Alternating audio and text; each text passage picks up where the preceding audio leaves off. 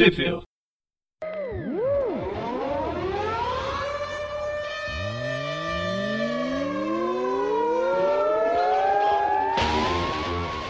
Bem-vindos a mais Trip View. Eu sou o Presto. Eu sou o João. Eu sou o Gustavo. E hoje a gente vai falar sobre o novo universo 2099. É a terceira vez, ou quarta, ou quinta, não sei. Como é futuro, o futuro está sempre sendo reescrito. E aqui é mais uma vez que ele está sendo transformado para o universo Marvel, comemorando 80 anos de da Marvel ter sido criada, comemorando é, menos 80 anos do ano 2099. Na verdade, a são editora 70. resolveu 70? É, estamos em 2020. Ah, não, não, é 80, 80. Eu tô falando besteira. Poxa, você vai falar mal. Eu, eu sou historiador e já comecei a ficar em- confuso. Como assim? Eu, eu li isso. Não foi nem cálculo. Eu tenho certeza porque eu li. É, tem uma carta lá no final da, da 2099 Alpha sobre o pessoal da, da editora Marvel comentando sobre os 80 anos. Pra lá e pra cá, que isso aqui foi lançado em 2019. Enfim, a gente vai falar sobre esse novo universo 2099. Vocês já conhecem qual que é a ideia do 2099? Criado em 92. Começou com Homem-Aranha, depois teve X-Men, depois teve um monte de um monte de gente, um monte de personagens sendo adaptado. Foi abandonado em 96 porque crise nas infinitas editoras. E aí, de tempos em tempos, ele é revisitado. A última vez que a gente viu o Miguel, ele tava com uma série mensal muito ruim, no pós-Crise nas Infinitas Terras, escritas, escrita pelo Peter David do universo do, da Terra 2, do não é o mesmo Peter David que escreveu 2099 lá nos anos 90. E enfim, terminou com o Miguel voltando pro, pro futuro e falando: Puta, nunca mais vou, vou voltar pro passado, porque senão eu vou destruir o, o contínuo espaço-tempo. Mas o nunca ele significa sempre. Ou algum dia nos quadrinhos. E é isso que acontece com, esse, com essa revista. Né? Eu não paro de falar, mas enfim, foram vários tains que foram lançados. A gente vai falar só dos específicos do Homem-Aranha. Mas eu queria dar umas pinceladas nos outros, porque eu achei. Eu gostei. Acho que eu sou uma das únicas pessoas que gostou desse novo universo 2099. Em agosto e setembro de 2020, né, com todos os one-shots da série, e teve uma. Eu não sei se dá pra falar que um arco de 2099 foi publicado dentro da mensal do Homem-Aranha, porque aquilo lá não foi nem participação especial. Foi tipo aqueles programas de comédia dos anos 90, onde alguém aparece e, e todo mundo bate palma e depois ele desaparece e nunca ninguém nem ficou sabendo. Mas enfim, vamos começar com 2099 Alpha do provavelmente Nick Spencer, porque eu tô com o encadernado nacional e no 2099 Alpha a gente tem aquela velha velha estética design da, da Panini que não tem o nome dos não tem que edição cada autor participou. Mas a edição Alpha ela serve para fazer a introdução, mostrar quais são os personagens que vão aparecer nesse especial. Isso tudo pelos olhos do ato que está preso pelo Doutor Destino do ano de 2099. Já dá para perceber que o universo foi reescrito. Ele não é o mesmo do final lá do, da, da fase do Peter David mais recente. Também não é o mesmo da fase 2099 lá dos anos 90. Ele é um novo, novo universo. É, Nick Spencer, é, arte do Bogdanov e cores do Grazia. Então, se no Pois universo é, um negócio, que 2099. eu, um negócio que eu não entendo. O, ti- o Peter David já tinha acabado de fazer um reboot de 2099, precisava fazer outro? Então, é, é bizarro essas. E ele não funciona como, como um reboot, ou funciona. É quase um universo Ultimate do 2099. Eu acho que seria mais autêntico se tivesse falado 2099 Ultimate. É tipo um Time Storm. Então, e é aqui vem a, a- o ponto bom dessa saga, que é muito melhor que Time Storm. 2002, 2004, acho que foi lançado esse Time Storm. Ou foi depois, não sei. Aqui foi lançado numa Grandes Heróis Marvel da Panini já, numa, série, numa revista só, num encadernado. E a Time Storm re, reescrevia os 2099, mas de um jeito para mim que queria ser aquele sombrio e obscuro, mas pra mim era tão ruim, tão nada a ver com nada, eram histórias ruins num 2099 que não, não tinha nenhuma ligação com os leitores nem com os personagens. Esse aqui eu acho que faz uma homenagem um pouco melhor, mais voltada, como eu disse, pro universo Ultimate. Você lembra da, daqueles personagens, eles fazem mais sentido. Pelo menos na minha, na minha perspectiva. Podem falar alguma coisa, senão é um monólogo. ah, eu não lembro de quase é. nada do universo 2099. Eu sei que eu, eu lia, eu gostava, mas teve uma hora que eu parei de ler porque ficou ruim. E aí depois nunca mais li. Vocês chegaram a ler o Time Storm? Cara, eu tenho isso na minha coleção. Foi o é, meu primeiro tem. contato com 2099, pra falar a verdade. Não, não tenho a menor ideia que seja isso. Nossa. Ah, então foi um contato bom, porque daí só podia melhorar. Uhum. Pois é. Acho que é por isso que eu não desgosto da fase do Peter David do Aranha 2099. A fase mais recente. Sim. A Panini tá devendo trazer esse. Os, o, o Homem-Aranha 2099. Ela publicou um encadernado com as 10 primeiras edições. Ele só tem, acho que é 44. E daria para voltar. O problema é que agora, com a política de preços dela, é, acaba sendo impeditivo para qualquer pessoa, né? Mas enfim. Fora que ela tá ocupada agora, republicando pecados pretéritos, essas coisas. Você sabe que eu queria ler essa história? Se ela tivesse sido publicada em encadernado de banca, eu teria comprado. Eu não sei se eu ia gostar. É, é uma história bem escrita, o problema é que a ideia é idiota. É, então. Ah, não, eu tô, você tá falando do, do, do Pecados Pretéritos. Bem, vamos passar então rápido para as histórias, antes da gente entrar no Homem-Aranha. O primeiro encadernado é, brasileiro, ele teve, além da Alpha, que eu já falei mais ou menos o que acontece, o Homem-Aranha até aparece, mas é só para mostrar que ele existe nesse novo universo. A gente é, mostra tem... lá o Miles Morales, aparentemente antes de ganhar os poderes, que eu até fiquei confuso, porque nessa edição ele, tá, ele já tá com os olhos vermelhos, tudo, mas ele ainda não ganhou os poderes nessa edição, realmente. Foi meio que um erro do o artista. O Miguel, né? É, o Miguel. Poxa, eu já tava lendo outra revista. O Miguel ele tá tendo pesadelos com uma certa aranha lembra mais ou menos a ideia do outro, mas não, não sei exatamente se é isso que eles quiseram fazer referência. Eu até achei que era. Lembra na origem original do Miguel Hara? E eles estavam fazendo um experimento lá. Eles estavam fazendo um experimento com um criminoso antes lá para injetar o DNA do Homem-Aranha. Aí dá errado e sai um monstro aranha. Eu achava que, que, esse monstro era isso, era o Miguel tendo relembrando esse experimento, mas não, é um outro Homem-Aranha. Esse Alpha ainda dá a impressão que pode ter, podia ser uma continuação, com algumas mudanças, mas não um reinício completo. Uhum. E ele tá. É o, é o Miguel na Alquimax vendo toda aquela coisa de manipulação de DNA e isso vai ser tratado na história específica dele. Bem, depois, seguindo o encadernado nacional, a gente vai para Quarteto Fantástico, o Quarteto Fantástico, ela é da Carla Pacheco e ela basicamente vai acompanhar a. O Herb tentando reunir um Quarteto Fantástico. É, o Herb, ele é aquele robozinho mesmo que foi o Tocha Humana no desenho do Quarteto Fantástico dos anos 70. Uhum. Ele pede é. ajuda para uma caçadora de recompensa, que eu esqueci o nome dela, a Risco. A Risco, se eu não me engano, apareceu no, no nessa fase mais recente. É, se eu não me engano, esse caça, essa caçador de recompensa é uma versão feminina do Ventur, que era um dos primeiros vilões que o Miguel Hara enfrentou no ano 2099. Se eu não me engano, foi o caçador de recompensa que ele enfrentou no primeiro arco, na verdade. Tá. Ah, é o Ventur, sim. É uma versão feminina dele. Ele, inclusive, aparece na fase mais recente do Peter David, integrando lá o sistema sinistro. Sim. Parece ele, não aparece ela. É, é uma versão original, uma versão homem. Essa é uma versão feminina com o mesmo nome. É que ela me lembrou muito. Sabe, quando eu olhei, eu, putz, eu já vi ela em algum lugar. Ela lembra uma. Na DC, o, o Bendis ele foi pra DC e agora ele criou uma personagem que é tataraneta do Jonan X. É uma. Hum. É a tataraneta adolescente. E ela tem.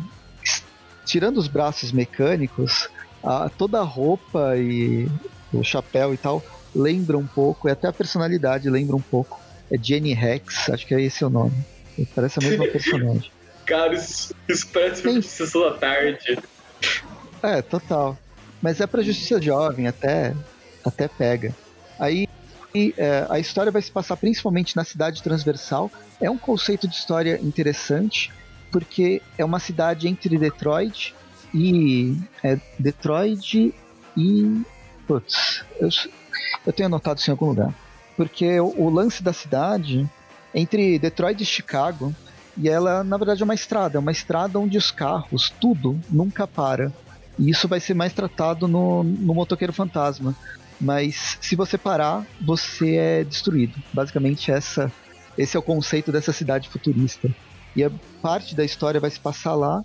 E é essa caçadora aqui de recompensa tentando reunir o Quarteto Fantástico por causa para se reencontrar com o Herbie.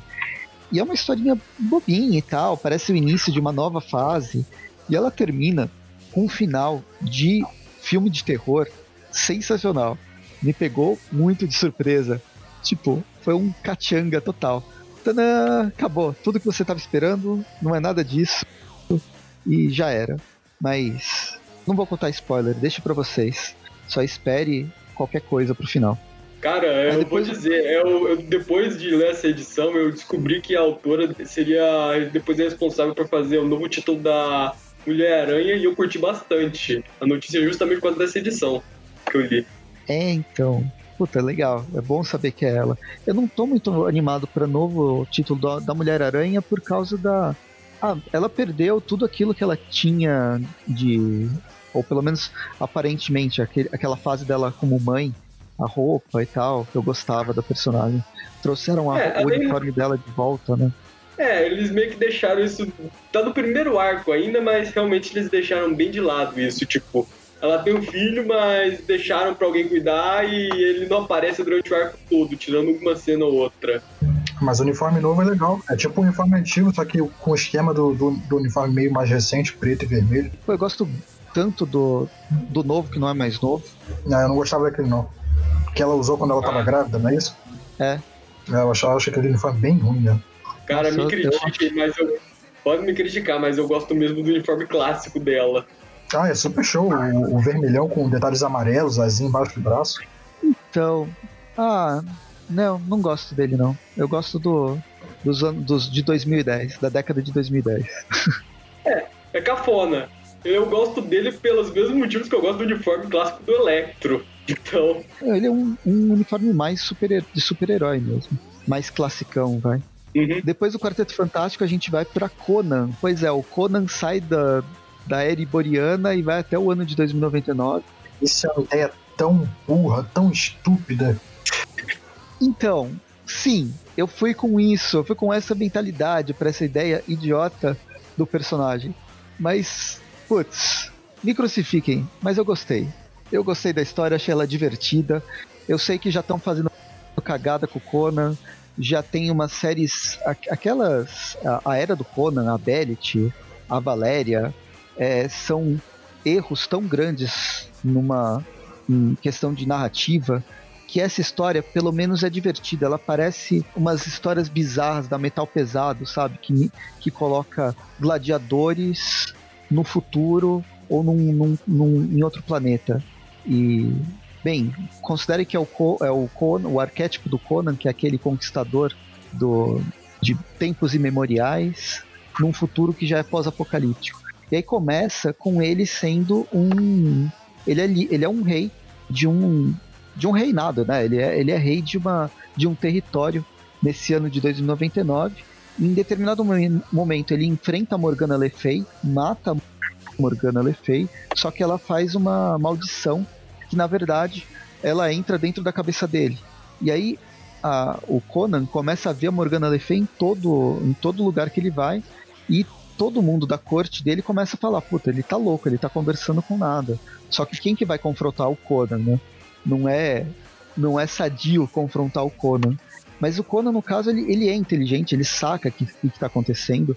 Inclusive, a influência da Morgana, ela tá causando brigas no, no reinado, tá acabando com toda com todas as plantações. Então ele resolve sair de lá para tentar resolver a situação.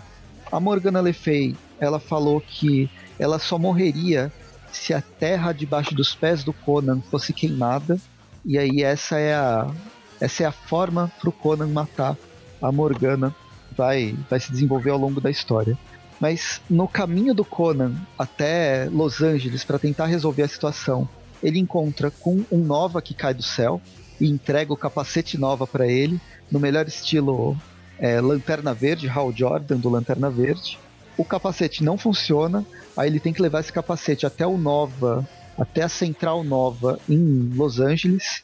Quando chega lá, o Nova do original, ele tá morto, sentado numa cadeirinha, morto. E aí, vocês querem spoiler? Acho que ninguém vai ler, né? Se, se vocês querem ler Conan, pulem dois minutos, porque eu vou contar o spoiler. O que acontece é que o Conan, ele vê que não funciona o capacete 1, não funciona o capacete 2, mas o esse topo do prédio onde ele tá é uma nave espacial.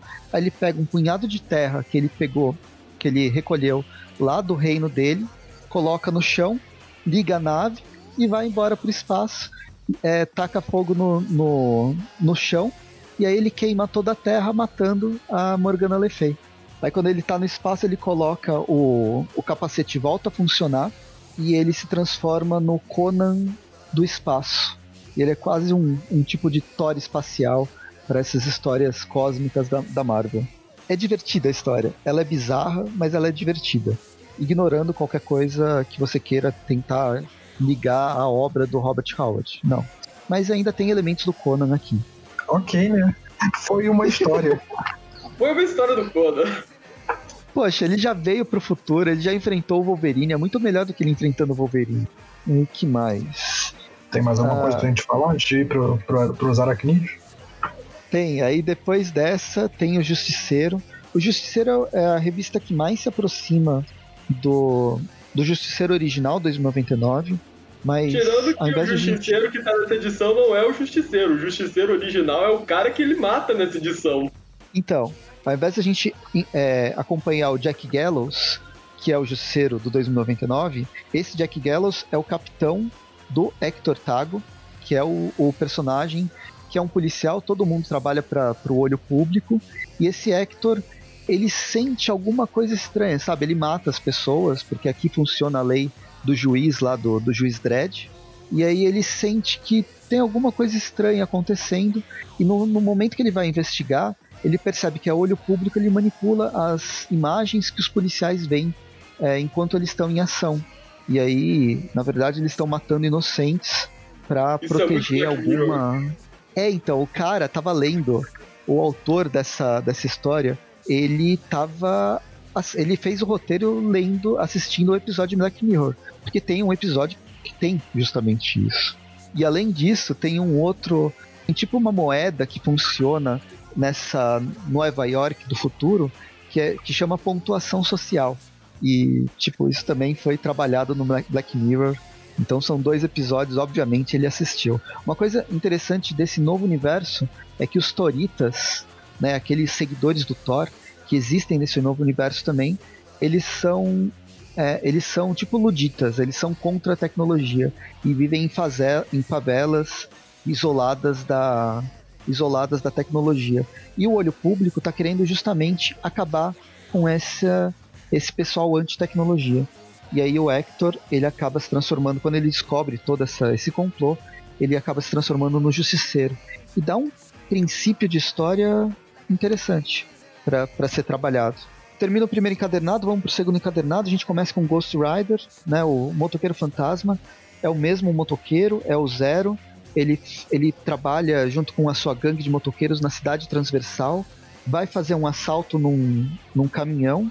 E aí o caminhão ele é ele explode mas a forma dele fazer assalto é ir fisicamente para o caminhão e tentar hackear o sistema. Mas no momento que ele hackeia, ele, a mente dele está dentro do sistema da internet, né, local. E aí quando o corpo dele morre, o, a mente fica presa nessa nesse mundo virtual e o Johnny Blaze aparece e oferece uma uma chance de vingança. E aí aí que uh, surge esse motoqueiro fantasma 2099. Dessa vez com ligação direta com o Motoqueiro Fantasma original. No, antigamente o Motoqueiro Fantasma 2099 não tinha nada a ver. Sim. E essa história, que tá no segundo encadernado, a, o segundo encadernado do 2099, que chama 2099 Ômega, a Panini finalmente coloca a equipe técnica de todas, né, a equipe criativa de todas as revistas, de todas as histórias dentro do, dentro do volume, falando quem fez cada coisa. Essa primeira história é, inclusive, do Ed Brisson, com arte do Damian Colseiro, arte final do Damian Colseiro também, e as cores do Dono Sanchez Almara. Em seguida, em seguida vamos para o Doutor Destino. Doutor Destino é uma das histórias mais que tem mais a ver com esse novo universo 2099, pelo menos com a, a história de fundo, né, a cronologia do que quer ser criado 2099, que é do Nick Spencer com arte. Não, não, essa não é do Nick Spencer, não. Essa daí é do Chip Zdarsky. Ah, é. Essa é do Chip Zdarsky. Roteiro do Chip Zdarsky com arte. Aqui fica super confuso. Eles colocaram, mas está tudo fora de ordem. Eu não, eu acho que é o Gerardo, Gerardo Sandoval e a, eles erraram na ilustração aqui falando quem que é. Não, tá aqui. É o Marco Castello fazendo a arte. A arte final tá, é do Gerardo Sandoval e as cores do Donos. Não, falei errado. Do Chris Sotomayor. É, então, a Panini colocou, mas está no, no modo shuffle dos autores, então você não sabe. o roteiro tá, tá, tem uma ordem, a ilustração tem outra ordem. E essa história a gente vai acompanhar um, um carinha sem memória, com o rosto todo zoado, que é levado, tá no meio do deserto, e a gente. Tudo leva a crer que ele é o Doutor Destino, que veio do passado, e agora ele vai confrontar o Doutor Destino do, do ano de 2099. E aí a história vai se desenvolver para gerar esse, esse confronto entre os dois, e tem um, um plot twist interessante no final. Gostei também dessa história. Meu, o Cara, Chips daí... é muito bom. Cara, essa e a do Quarteto Fantástico 2099 entra na lista, pra minha lista de assim, histórias legais desse especial 2099, mas que poderiam se encaixar na cronologia do 2099 de antigamente, sem precisar do reboot. Porque é só pegar aquela fase lá do Doutor Destino, presidente dos Estados Unidos, e enfiar essa história que encaixa perfeitamente. Sim, é, não, não tem necessidade de fazer um, um, um reboot do, do universo. Eu até entendo o reboot, mas não tem necessidade. E essas duas histórias a gente pode aceitar numa cronologia, na cronologia oficial do, do, do ano, né? Do, do ano, do, da série 2099. Bem, aí a gente finalmente chega depois de 50 minutos falando de outras séries, que eu não sei se o se, se vai ser cortado, espero que não. Mas depois de muito tempo a gente chega na primeira história que realmente tem algum personagem do universo aracnídeo, que é a Venom 2099. E ela Aí tem, Essa ela tem roteiro, roteiro da Judy Halser, com arte do Francesco Mobili, arte, arte final do Francesco Mobili, e a, as cores da Rachel Rosenberg. Então eu vou ficar quieto e falem vocês, porque eu já falei demais. Mas eu gostei dessa história também. Cara, essa história começa. é legal. É. Não pode falar. Pode, pode seguir, Gustavo, eu, porque eu vou fazer só comentários aleatórios específicos, não comentando da revista inteira. Ela, ela começa com uma menina, né? Ela tem um problema de pele e tal. Aí segue daí. É, ela, ela tá sofrendo uma doença chamada de School Fire. E quando eu li isso na Alpha, eu jurava que tinha alguma coisa a ver com o Motoqueiro Fantasma 2099. Mas no fim, não. Aí tá mostrando que essa menina ela vai passar por um tratamento médico experimental onde eles vão injetar uma pequena coisinha preta nela pra ver se melhora. Dá a entender que é alguma doença degenerativa, né? Pegou o braço dela, mas provavelmente ela vai, a garota vai morrer. Ela precisa mesmo disso. Não é só estético. Então eles injetam essa coisinha preta nela. Temos um quadro só de memórias do uniforme negro, inclusive uma participaçãozinha aí do Knu. E temos também algumas memórias dela. Aí termina o tratamento, a menina tá curada, o braço dela tá normal. Aí vamos pra vida normal dela, na escola, lidando com bullying, teve atacado e de repente eles acabam quebrando a, aquela pulseira que o laboratório deu para ela lá para controlar o, o remédio dela, por assim dizer, entre aspas. É, acho que era alguma coisa para monitorar, né? Monitorar o tratamento. Pois Pelo é. menos isso, deve ter, isso que deve ter falado para ela. Provavelmente era falaram. algo mais na Alquemax. Não, porque no instante que tira essa coisa, o Symbiote já começa a falar na, na, ambiente dela, os, toma o controle de todo o braço dela. Ela, inclusive, ela vai lá pra casa dela, ela tenta cortar o braço fora, mas o simbionte não deixa. Aí o simbionte ele começa a injetar memórias dele na mente dela, aquelas memórias lá da, daqueles soldados simbiontes que apareceram na Vietnã, eu acho que era o nome da edição. Isso, aí, aí que eu quero entrar e fazer o, os comentários, porque nessa parte a revista casou perfeitamente com toda a mitologia nova do Venom. Porque ao invés de, de pegar o, o Venom 2099, que era muito qualquer coisa, ele pegou como se fosse aqueles, aqueles soldados Venom que, que eram usados como experimento no, lá naquela guerra do Vietnã, naquela guerra secreta. Então são esses, é como se fossem esses experimentos que, que tivessem sido usados nesse, nesse coisa da Alchemax, esses, esses pedaços de simbionte que eram usados lá desde o passado para projetos secretos que estão sendo usados aí até hoje na medicina secreta da, da Alchemax. Então eles não são assim como, como o simbionte do Venom do universo meio meio que a gente conhece, que, que consegue fazer uma ligação e conversar. Eles são bem mais rudimentares, eles não, não conseguem conversar muito, mas eles têm uma, uma noção do que está acontecendo, e tanto que, eles que esse simbionte começa a botar memórias na, na garota para a garota fazer o que eles querem. E eu acho isso é. muito maneiro. Tanto que ela tem medo disso. Ela tenta pegar uma faca, tenta cortar o braço. E o braço simbionte não deixa, diz que, que, não, que não tá na hora dela fazer isso, que ela tem que libertar esse simbionte. Pois é.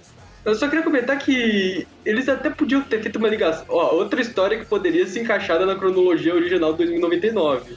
Porque da, o arco original do Venom contra o Homem-Aranha 2099 termina justamente com o Venom sendo, se tornando prisioneiro da Alchemax e depois dele separando eles lá do. aquele irmão doido lá do Miguel. Eles podiam ter de novo encaixado essa história naquela cronologia, mas no final eles preferiram ignorar. Mas enfim, a menina ela resolve ajudar o simbionte a se recompor. Eles invadem a Alchemax. O braço. Ela chega a ser atacada pelos guardas, mas o braço forma um escudo e depois começa a matar todo mundo. A menina fica assustada, tudo, mas eles seguem em frente. Eles vão invadindo, vão por um duto, até que eles chegam no laboratório com os vários pedaços de simbionte. E aí ela consegue liberar todos os frascos, só que ela acaba sendo atacada pelas costas. Um dos guardas do segurança lá mata. Não, era aquele mata que dela. ela, inclusive.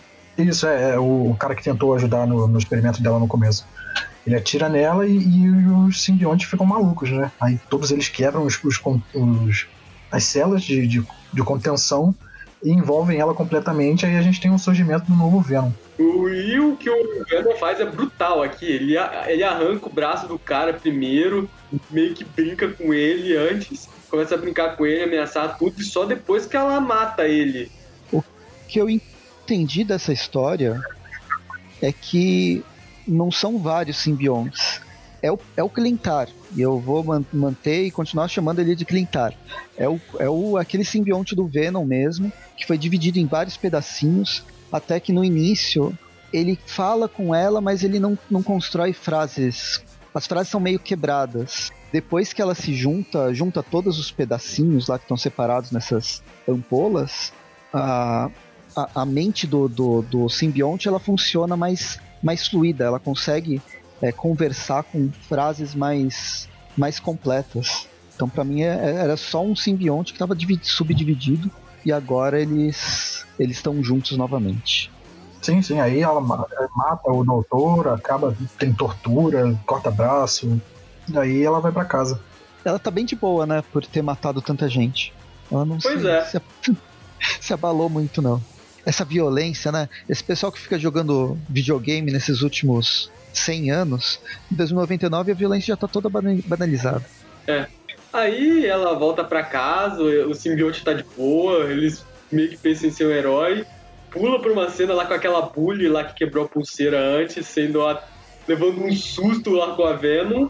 Só que né, depois de dar um susto nela, a, ela começa a ser possuída, a, a, parece aquela espiral vermelha, ela começa a falar aquela língua alienígena típico de um simbionte sendo controlado pelo Knu. E nisso a edição termina revelando que o Knu ele tá na Terra. Isso é algo que vai ser explorado no título do Venom. Eu achei isso muito legal, viu? Eu gostei muito disso. ela tem uma pegada mais adolescente por causa da personagem, por causa dos conflitos da, da garota que está sendo infectada pelo Venom. Ao mesmo tempo, tem um, uma, um desenvolvimento de terror ligado à cronologia do Venom, amarrando tudo isso do que está acontecendo atualmente né, no, no presente. É, essa revista foi legal mesmo. E aí, do, do universo 2099, que eu fui com um preconceito razoável. Eu, não, eu fui sem esperar nada, na verdade, desse novo 2099. Vamos ver se tem história, história no mínimo divertida. E como eu falei para vocês, eu gostei de todas as histórias até agora. A Motoqueiro Fantasma para mim foi a mais fraca dessas que a gente falou até agora. Porém, eu fui gostando, gostei do quarteto, gostei do, do, do Venom, do Destino. Eu fiquei eu, eu, queria que tivesse.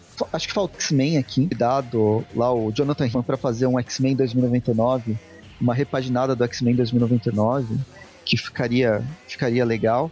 E aí chegou na revista que, no fim, é que eu tava mais esperando, porque era aqui do personagem que eu mais gosto, que é a porra do Homem-Aranha 2099, que tem roteiro de quem? Do Nick Spencer. Pois é. Agora vamos para ela. Essa edição, a única que tem ligação, que liga a Alpha e a Ômega. Justamente que seria o plot dessa história. A Homem-Aranha 2099. Ai. Ela é do Nick Spencer, tem arte do Zé Carlos. Então, a gente vai falar sobre a Homem-Aranha 2099 e 2099 Ômega. Porque praticamente as duas, elas. Uma é continuação da outra. E elas têm a mesma equipe criativa. Nick Spencer no roteiro, Zé Carlos na, na arte e na arte final. E o Brian Reber na, fazendo as cores. E aí a gente começa com aquela com aquele pesadelo do, do Peter vendo um. É o Miguel. É, é, o Miguel. Você, você falou Miles, agora eu falo Peter.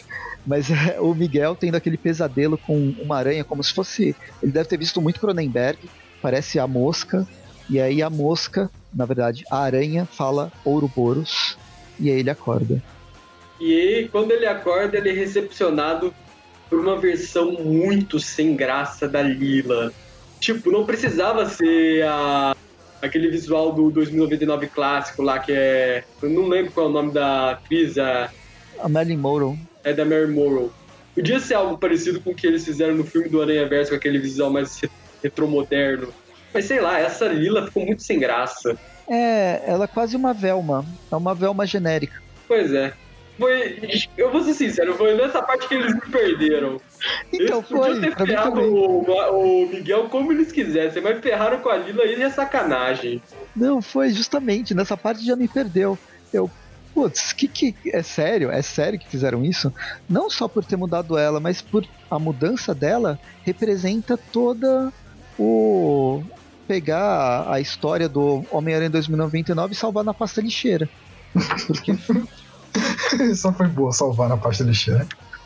Eu, eu falei isso uma vez. A primeira vez que eu falei foi numa, num trabalho em grupo que a, a gente foi lá no design gráfico, tava conversando com nossos amigos, é, a gente tava elaborando um jogo de tabuleiro. Aí eu, nossa, é, eu, fui, eu peguei muito pesado, que a gente elaborou, elaborou, elaborou várias coisas. Aí numa delas, aqui, um, um amigo meu, que no fim é o que mais fiz amizade, ainda converso com ele, e a gente tem planos para um jogo de tabuleiro é, ir pra frente. Eu cheguei para ele, então, agora você pega tudo isso e salva na pasta lixeira. Porque tava, tava muito. Não sei, não, já não tava mais funcionando, entendeu? Pelo que a gente já tinha desenvolvido. Mas foi muito filha da puta, eu sei. Nesse caso, não. Nesse caso, deveria ter acontecido. Pois é, aí o Miguel é recepcionado aí pela Lila. A Lila começa a passar os secados que o Miguel andou recebendo. Ele andou recebendo os secados lá do Gabe, que nessa versão é é um humanitário, ele é voluntário naquelas coisas, ele dá comida pros pobres, tudo. Aí depois temos aqui uma cena lá do Miguel assistindo alguns filmes antigos com a namorada dele, que eu nunca lembro o nome. É, o, e o vento levou. É. Não, não lembro o nome da namorada dele. É aquela que, inclusive, o Venom 2099 matou. É a Dana. Ah, a Dana. Ele assistindo o filme com a Dana. Enfim, ele acaba recebendo uns, ele acaba sendo teleportado lá para Alcemax lá pelo chefe dele lá, que é o Tyler Stone. Não, e ele tem muito. É muito inspirado no, no Norman Osborn, né? O rosto. O rosto dele. E aí tá, olha só, uma coisa. O Miguel, desde o início, ele parece o Peter. Não precisava parecer o Peter, mas ele sempre pareceu o Peter. Mas nessa história, vão aproximar muito mais ele do Peter Parker bobo, que a gente critica, acabando com toda a personalidade que, que o Miguel tinha, transformando ele simplesmente num, num adolescente. Sem graça. Jovem adulto bobão, que é o Peter Parker, sem deixar ele se desenvolver. E fica sem graça. E o, o, o Miguel aqui tá na mesma situação. Bem, vai ter uma discussão do Miguel com o, com o, o Tyler, né? Aquela coisa de, de que o, o, Tyler ele conseguiu fazer tudo aquilo que ele a, a empresa só só tá no, onde está de tudo que ele trabalhou aquelas coisas bestas que a gente sabe que não funciona e que tem muita gente que ainda acredita e depois mostra como o, o Tyler quer acabar com os toritas que renegam a, a tecnologia e aí a gente volta pro para pro, pro apartamento dele. Eu acho que ele não foi teleportado, acho que tudo se passou dentro de, um, de uma realidade virtual super, super evoluída. E a gente descobre que ele tem. Ele tá com algum, alguma doença, é alguma o... coisa que ele ficou infectado. E volta um mês atrás, na, no local da desolação, onde tem radiação sobrando, que ele foi ver uma das coisas, uma das pesquisas da Alquemar. O nome do lugar é The Ravage. Aí é uma, acho que é foi uma referência ao personagem, o Ravage, que era um personagem de 2099. Na verdade, é, esse, é, ele foi o primeiro, né, personagem, que foi criado pelo Stan Lee. O que, que você ia falar, João? Ah, não, é que toda a discussão do, do Miguel lá com o chefe dele começa porque o chefe diz que o Miguel não é o mesmo desde que ele fez aquela última viagem lá pro, pro Ravage nesse um mês atrás. Ele diz que, que o Miguel tá muito diferente e tal, e aí que começa toda a discussão deles. E aí que a gente tem esse flashback pro, pro Ravage um mês atrás, a gente vai ver o que, que aconteceu lá com ele, de por que, ele tá tão diferente. É, eles pegam aqueles mutantes da que sofreram mutação naquela área e fazem experimentos, no mínimo inumanos com eles, né? O, o Miguel tá dissecando eles, basicamente, para descobrir como funciona os genes dele e tá usando isso para subir na hierarquia da Alchemax. É, aí ele tem que, que. Ele começa a ouvir umas vozes esquisitas que ele não, não conhece e ele vai até um desses mutantes. É que a gente vê que, esse, que um desses mutantes é o, o mutantezão aranha lá do começo que, que fica falando Ouroboros pra ele. Esse mutante quebra a cela, começa a atacar o Miguel. E no fim morre. morre.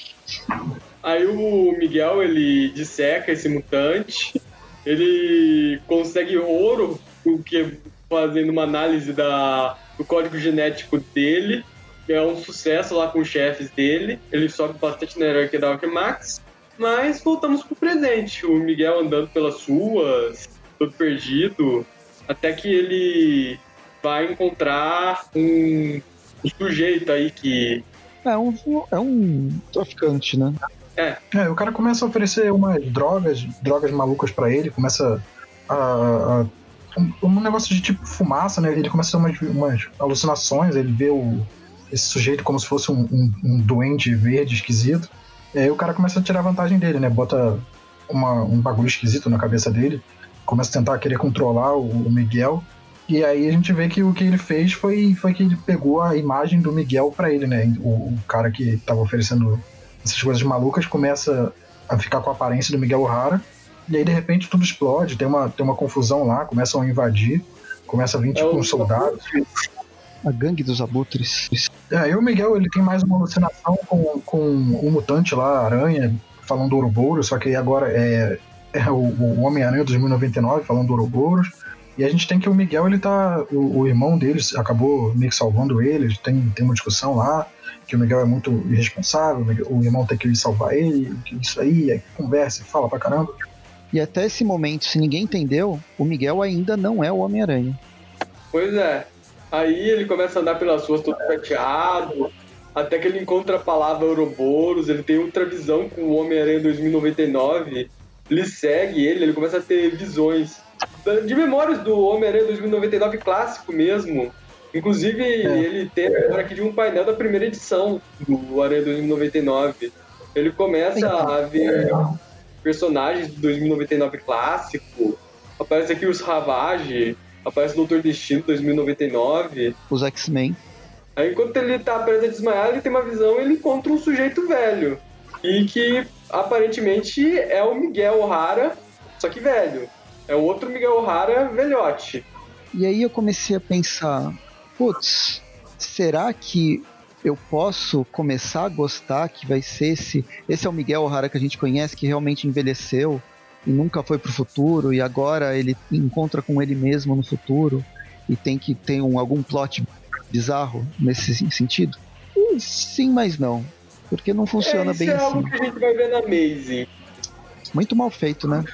Bem, termina as, a edição do Homem-Aranha e a gente vai para a edição Ômega, teoricamente fecha essa comemoração do 2099. Né? E ela vai focar principalmente no Doutor Destino. Volta essa ideia do Doutor Destino com o, o ato que não ele começa a não falar mais o que está acontecendo. O Doutor Destino mata o Vigia nesse meio tempo.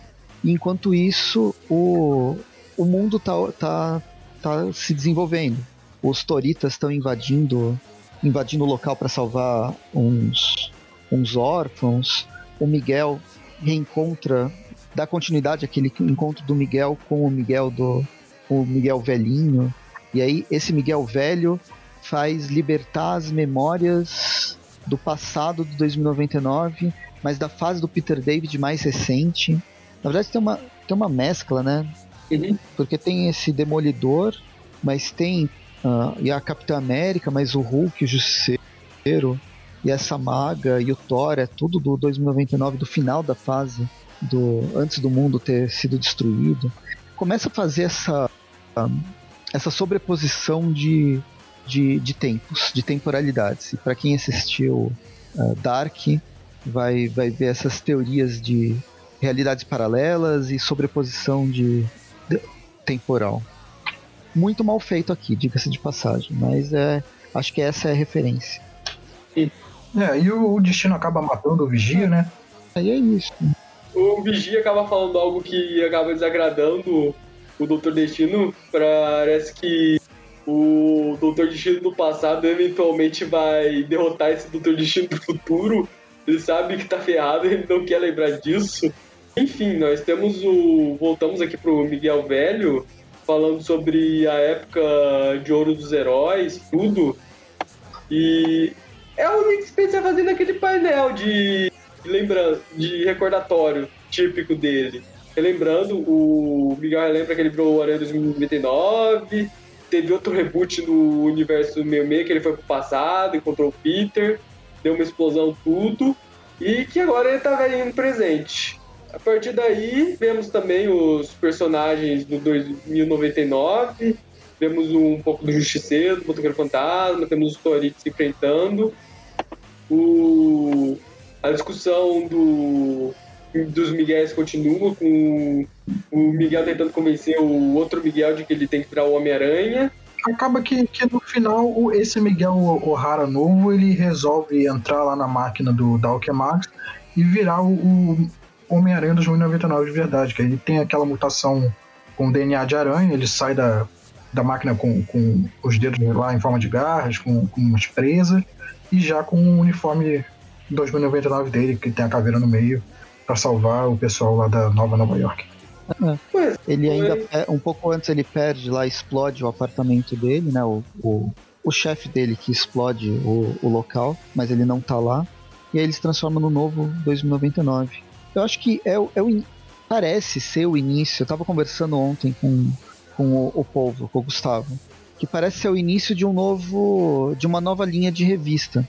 Só que eu não sei se não fez sucesso, provavelmente não fez nos Estados Unidos e vai ficar só para essa homenagem, ou foi por causa da pandemia, porque isso aqui saiu no finalzinho de.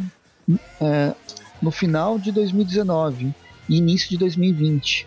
Então, durante a pandemia, várias revistas foram canceladas. Eu acho que talvez se fosse um ano normal, a gente teria mais notícias sobre a continuação desse universo, de uma forma ou de outra. em minisséries, em alguma coisa assim. Não sei o que, vai ser ano que vem, se ainda pensam em retornar para a história.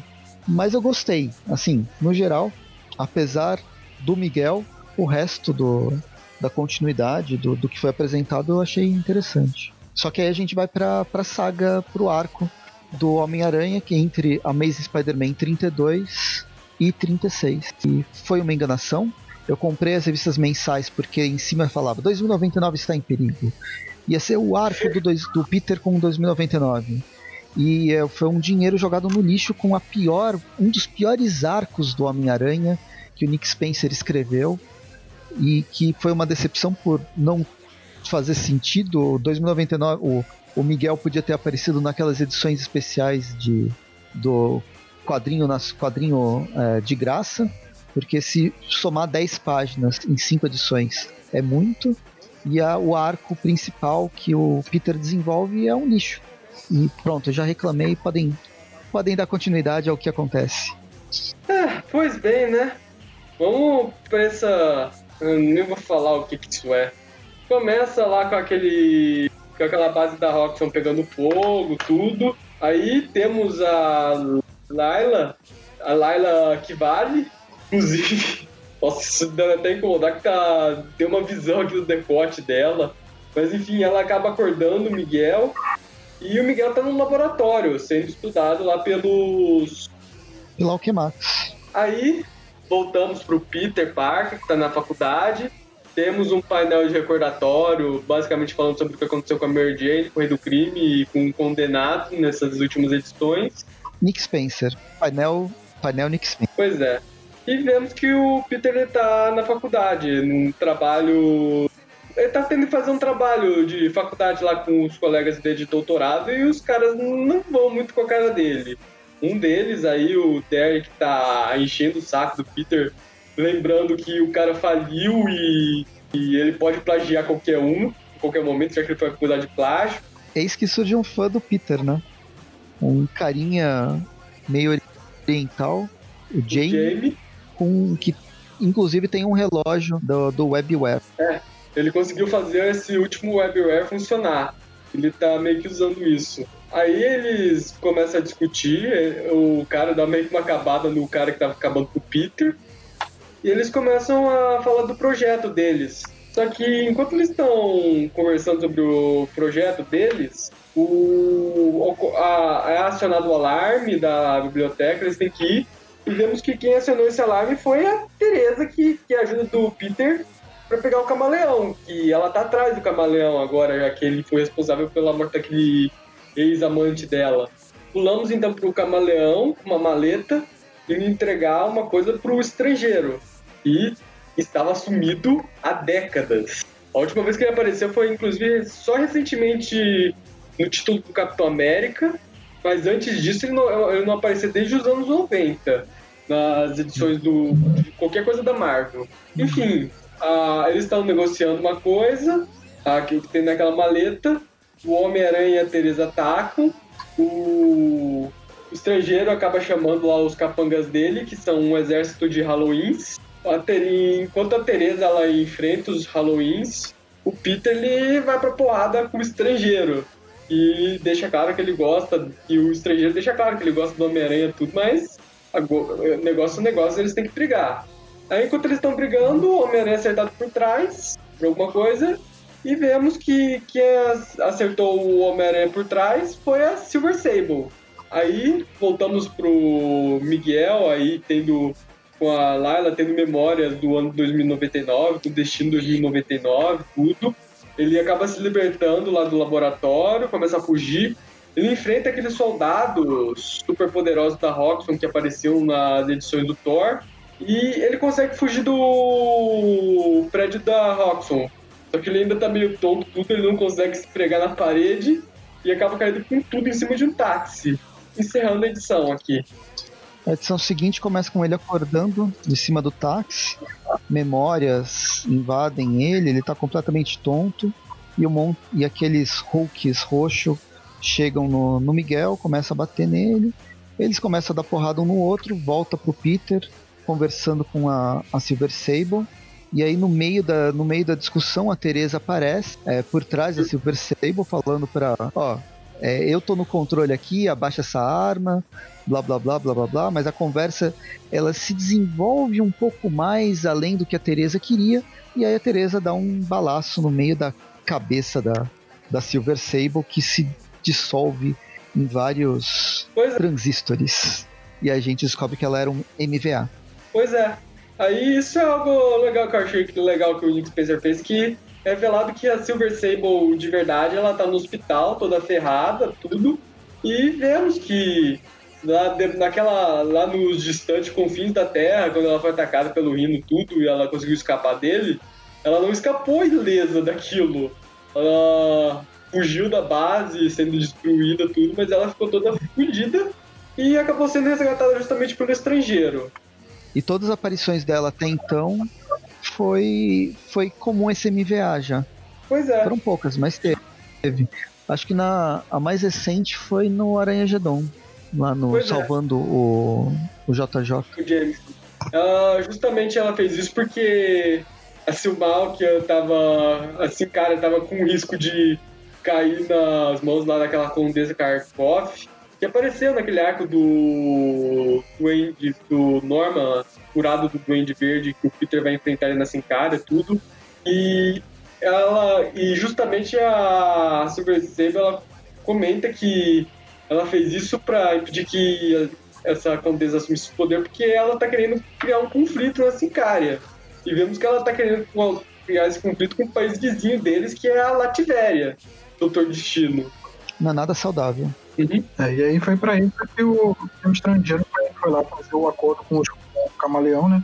Que o, o que o camaleão tava tentando vender pra ele era a fórmula do infinito. Que ele diz que talvez isso ajudasse a Silver Sable recobrar a boa forma dela. A Teresa, ela tá nem aí pra tudo isso que a gente explicou. Ela só quer saber do camaleão, então ela vai embora. Aí pulamos pra pro camaleão, tendo uma discussão lá com a Condessa lá sobre tá tudo de acordo com os planos dela. A Condessa não tá muito feliz do camaleão ter feito um acordo com a Silver Sable, tudo já que as duas são rivais, mas tá tudo indo de acordo com o plano. Aí o camaleão ele chama o capanga dele, que agora vai concluir o resto do plano, que é um, é um, um antigo vilão do Homem-Aranha, o Matador, enquanto o Camaleão ele assume um disfarce de burocrata. Enquanto isso, o Peter ele volta lá para a faculdade, ele- a tempo da apresentação do projeto de doutorado dele e dos colegas, que é basicamente uma máquina capaz de analisar o multiverso, que o Jamie que ele chama de bola de cristal. E ela analisa o multiverso, descobre padrões entre, entre cada universo. Com isso, a máquina seria capaz de prever o futuro, de certa maneira. E é algo que deixa o Peter bastante impressionado. É isso aqui é uma, um tipo de, de ferramenta muito perigoso nas mãos de qualquer um. né? Mas é. uma das coisas legais é que decretou que o multiverso é infinito, é realmente infinito nesse nessa história. Uma coisa que a gente já tinha visto no Aranha Verso, na, naquele arco do Aranha Verso com a a Tia May lá, a Madame Teia, a, não é Madame Teia, a Tia May e Homem-Aranha no naquela história falava justamente sobre a, a infinitude do multiverso. Pois Bem, bem, termina, gente- termina a edição com o matador esperando a esperando poder atirar no Victor Von Doom.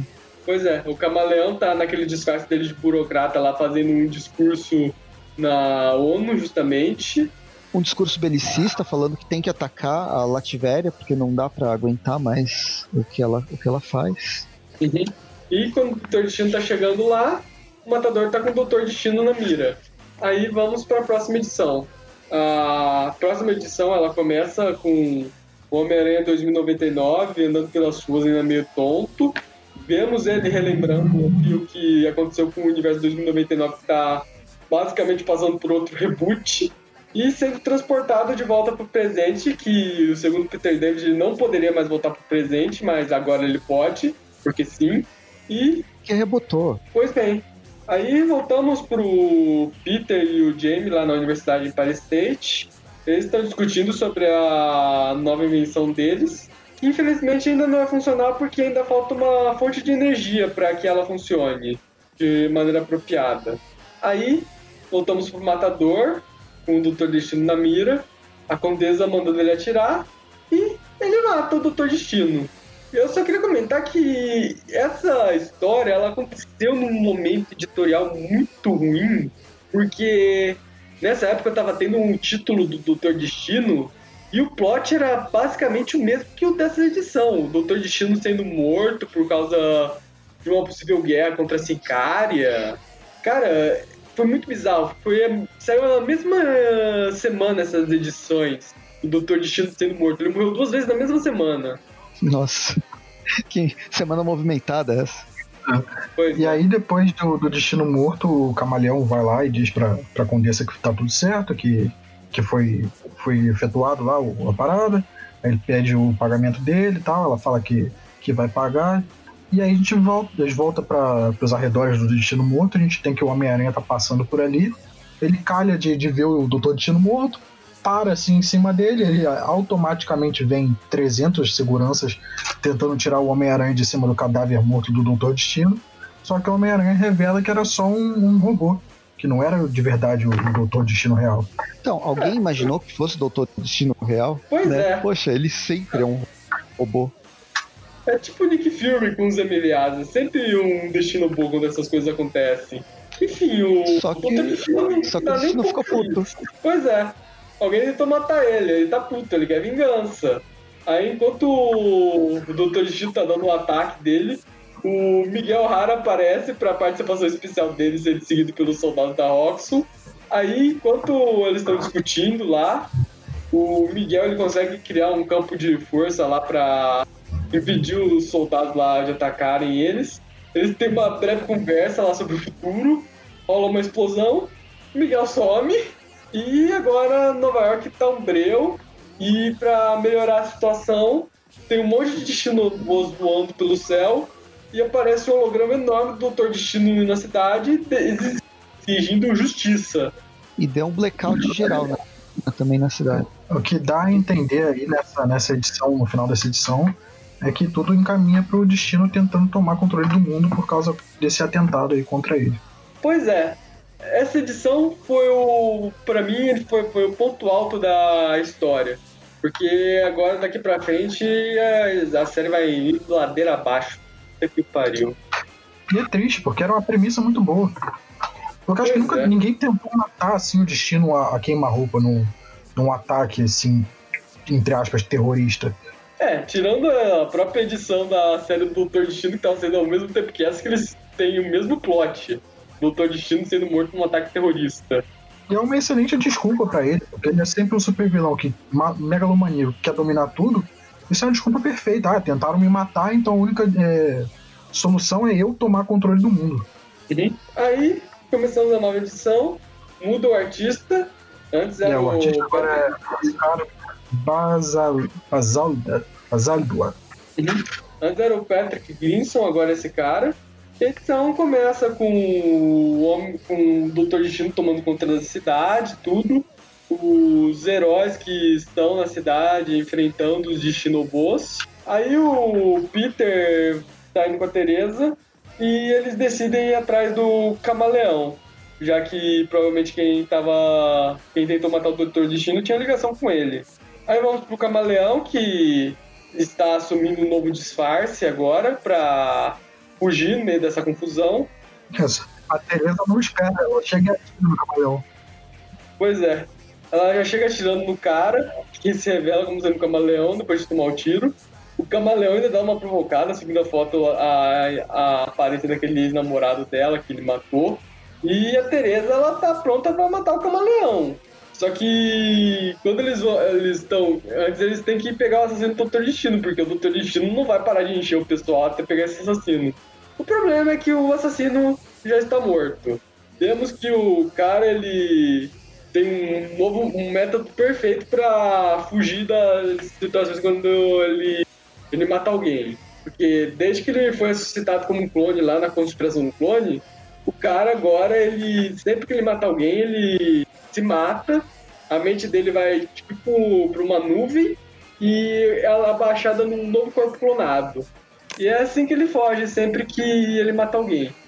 Acaba que, que vira um crime perfeito, né? Ele consegue matar o alvo, ele depois se mata para não ter consequência nenhuma, e a partir do momento que ele se mata, uma nova consciência é baixada no outro corpo, em outro lugar. Pois é. A Teresa tá puta, ela quer matar o camaleão, porque quer mesmo. Aí o Peter pega ela pra um canto, dá aquela lição de moral sobre responsabilidade, tudo, convence ela a não matar o camaleão.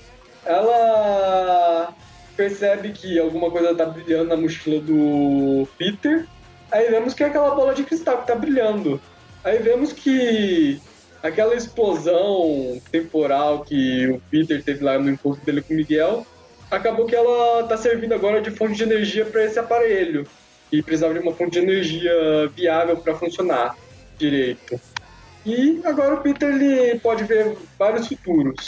Inclusive tem uma imagem dele aqui viajando lá e vemos diversos futuros diferentes. Os que eu reconheço aqui são um, o futuro que foi mostrado mil anos do futuro dos X-Men do Hickman.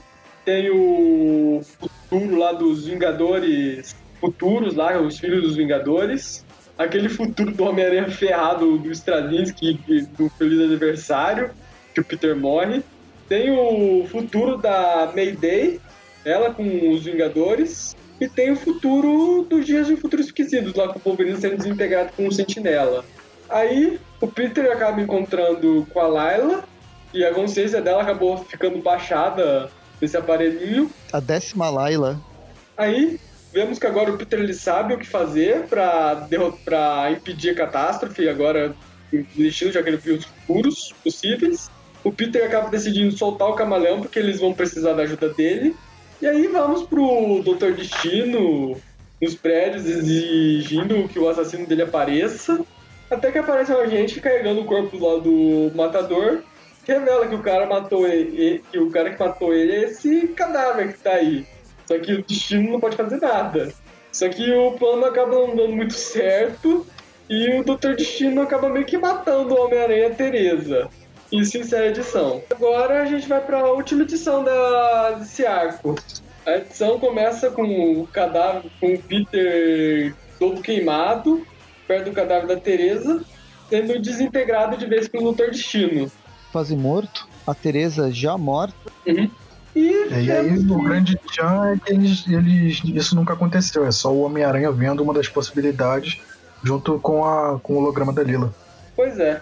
Aí vamos para as outras possibilidades. Temos a possibilidade dos heróis se reunindo para derrotar o destino.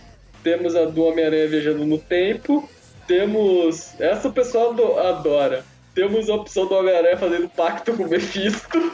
Só que todas essas acabam. O resultado. É, o Mephisto acaba detronando, detronando o destino e virando o senhor do, do universo. Pois é, ele prende Homem-Aranha e Doutor Destino no inferno. Cara, eu li uma edição. A edição que saiu. As edições que saíram hoje lá nos Estados Unidos do Homem-Aranha, eu não vou nem comentar. Mas chega a até engraçado ver isso. Né, sabendo dessas edições. Mas enfim, o. É, aí acaba que o Homem-Aranha vai testando possibilidades diferentes. Ele, ele tenta uma possibilidade que ele tenta conversar com o Doutor Destino, e essa é que mais ou menos ele chega mais perto. Só que ele acaba morrendo também, aí ele continua conversando com a Layla para ver o que, é que ele tem que fazer para conseguir acabar com essa situação. Aí a opção é o Peter mesmo e falar a verdade com o destino. É a opção que dá mais certo porque ela só termina no Peter tendo que enfrentar sozinho o Doutor Destino. Não é problema, né? Eles se enfrentam, tudo, bate-bate. O Peter chega a jogar um caminhão de gasolina no Doutor Destino, não adianta nada. No meio da a luta termina com o Destino derrotando o Homem-Aranha. Só que o Homem-Aranha acaba revelando pro, acaba falando mais umas verdades pro Doutor Destino. Que o Doutor Destino tá sendo manipulado e que se ele continuar desse jeito, ele tá fazendo justamente o que o pessoal que manipulou ele tava querendo. O Doutor Destino fica puto, mas ele não tem muito como discordar dessa lógica de que ele tá sendo manipulado. Então ele acaba decidindo ir embora só deixando como aviso a destruição de, de alguns patrimônios públicos. Como um verdadeiro terrorista. Pois é. Aí, agora é um momento que eu não gostei dessa edição, porque não faz o menor sentido. vemos o Miguel O'Hara, depois daquela explosão temporal, acordando por algum motivo numa praia. Ele vai andando pela praia e ele acaba encontrando lá Tempeste com o filho dele. Não sei por que diabos ele foi para aí, por que ele não voltou pro Fuku, sei lá. Mas enfim, essa é a explicação pro Miguel, ele tá velhinho lá naquelas edições de 2099. Ele ficou preso no presente, viveu com a família dele tudo.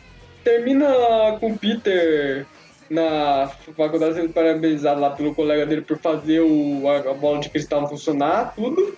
Pulamos lá pra Condesa fazendo uma visita pra Silver Sable.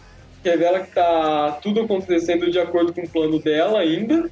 E a edição termina lá com a Teresa com o camaleão preso. Ainda puta, mas ela não vai matar o camaleão. E o camaleão revela que ainda tem planos. E isso encerra esse arco.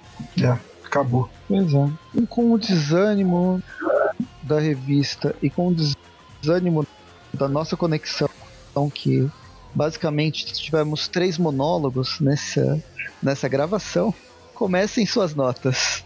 Quer começar ou vou eu mostrar? Vai dar uma nota pra tudo ou... Dá duas notas pra 2099, depois pro arco e a gente faz a média. Cara, o- as do 2099 que a gente leu, a única que eu realmente gostei, que são as com a aranha, a única que eu realmente gostei foi a do Venom. Foi a do Venom. A Alpha, Ômega e a do Miguel, elas não foram boas leituras. A Alpha foi no começo até interessante, mas junta com essas duas já acaba ca- decaindo tudo.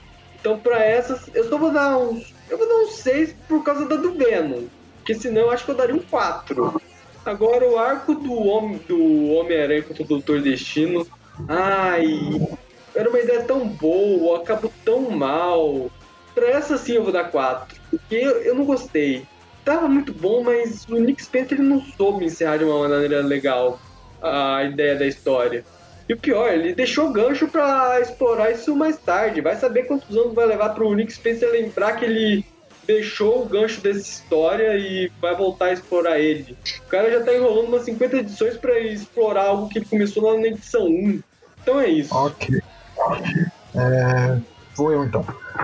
É, pra de 2099, que a gente viu com personagens aracnídeos, eu acho que a única que presta mesmo é a revista do Venom. É a única que tem uma história minimamente decente, interessante.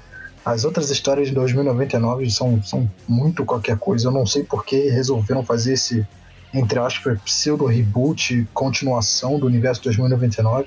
Eu acho que não precisaria. É, eu vou dar uma nota bem baixa, porque foi muito ruim. né? Eu vou dar 4 para as histórias de 2099, sendo a única coisa que salva a história do Venom com a menininha.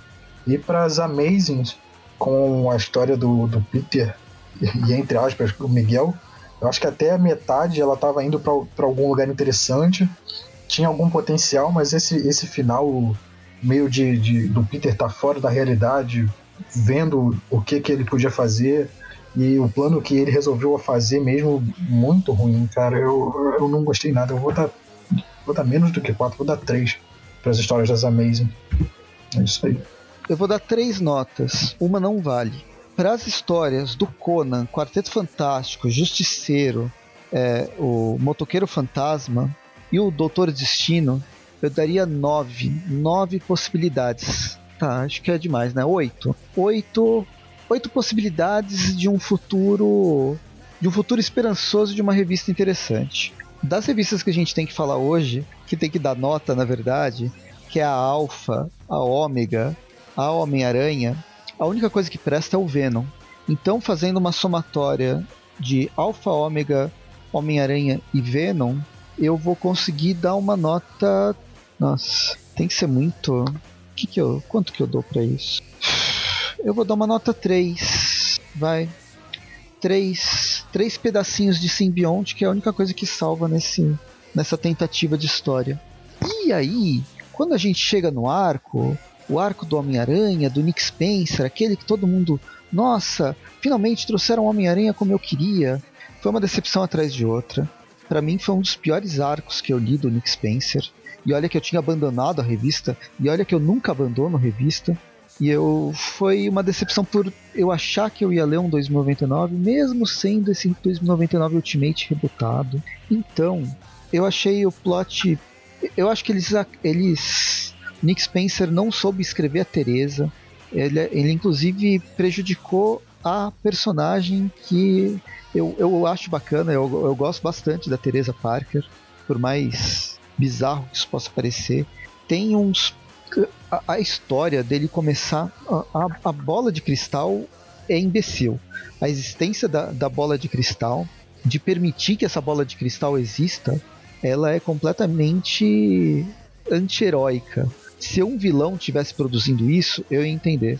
Agora, se um carinha qualquer está produzindo isso numa faculdade e o Peter, nossa, isso pode ser realmente uma boa ideia, já é, já é cagado. Mas aí ele, o roteiro, vim com um roteiro super preguiçoso para ver, nossa, olha só quantas possibilidades. E vim com uma, uma putz. Eu vou dar um nota 1, porque a Teresa aparece. Um pela Teresa. E todo o resto é o que eu disse. Pega toda essa história e guarda na pasta lixeira, porque nem, não, nem guarda na pasta lixeira, porque senão vai ocupar espaço do seu computador. Aparece, dá um Ctrl Alt, é, Ctrl Alt Del lá no na, na é Shift Del e elimina da sua memória definitivamente. Coloca na lixeira e exclui de lá. Então aí para para parte de 90, 2099 a gente tem a média de 4,5 e pra média das Amazes a gente tem uma média de 2,5. Caralho! Fechando o programa com uma média 3. E meio. Esse programa foi bom, hein? Eu quase me senti como se estivesse no programa do Homem-Aranha e Deadpool. Então, se não fosse as histórias do Homem-Aranha, eu teria gostado bastante. Mas como tinha o Nick Spencer fazendo Homem-Aranha, aí foi tudo por água abaixo. Mas é isso. Se vocês ficaram até o final e não desistiram na primeira meia hora, que é a primeira meia hora que vale e que talvez tenha, tenha sido cortada na edição, espero que vocês tenham gostado.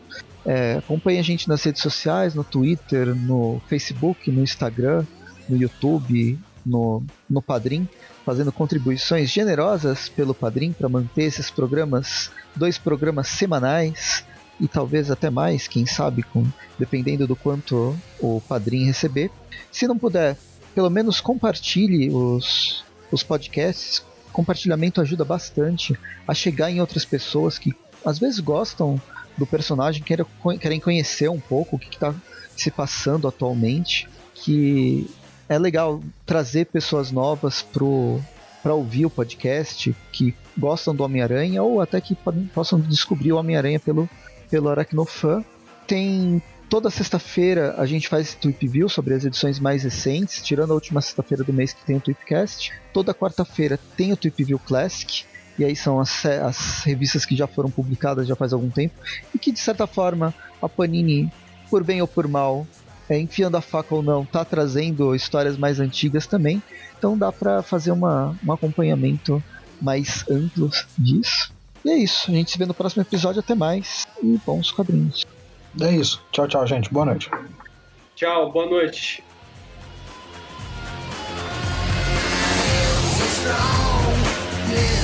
good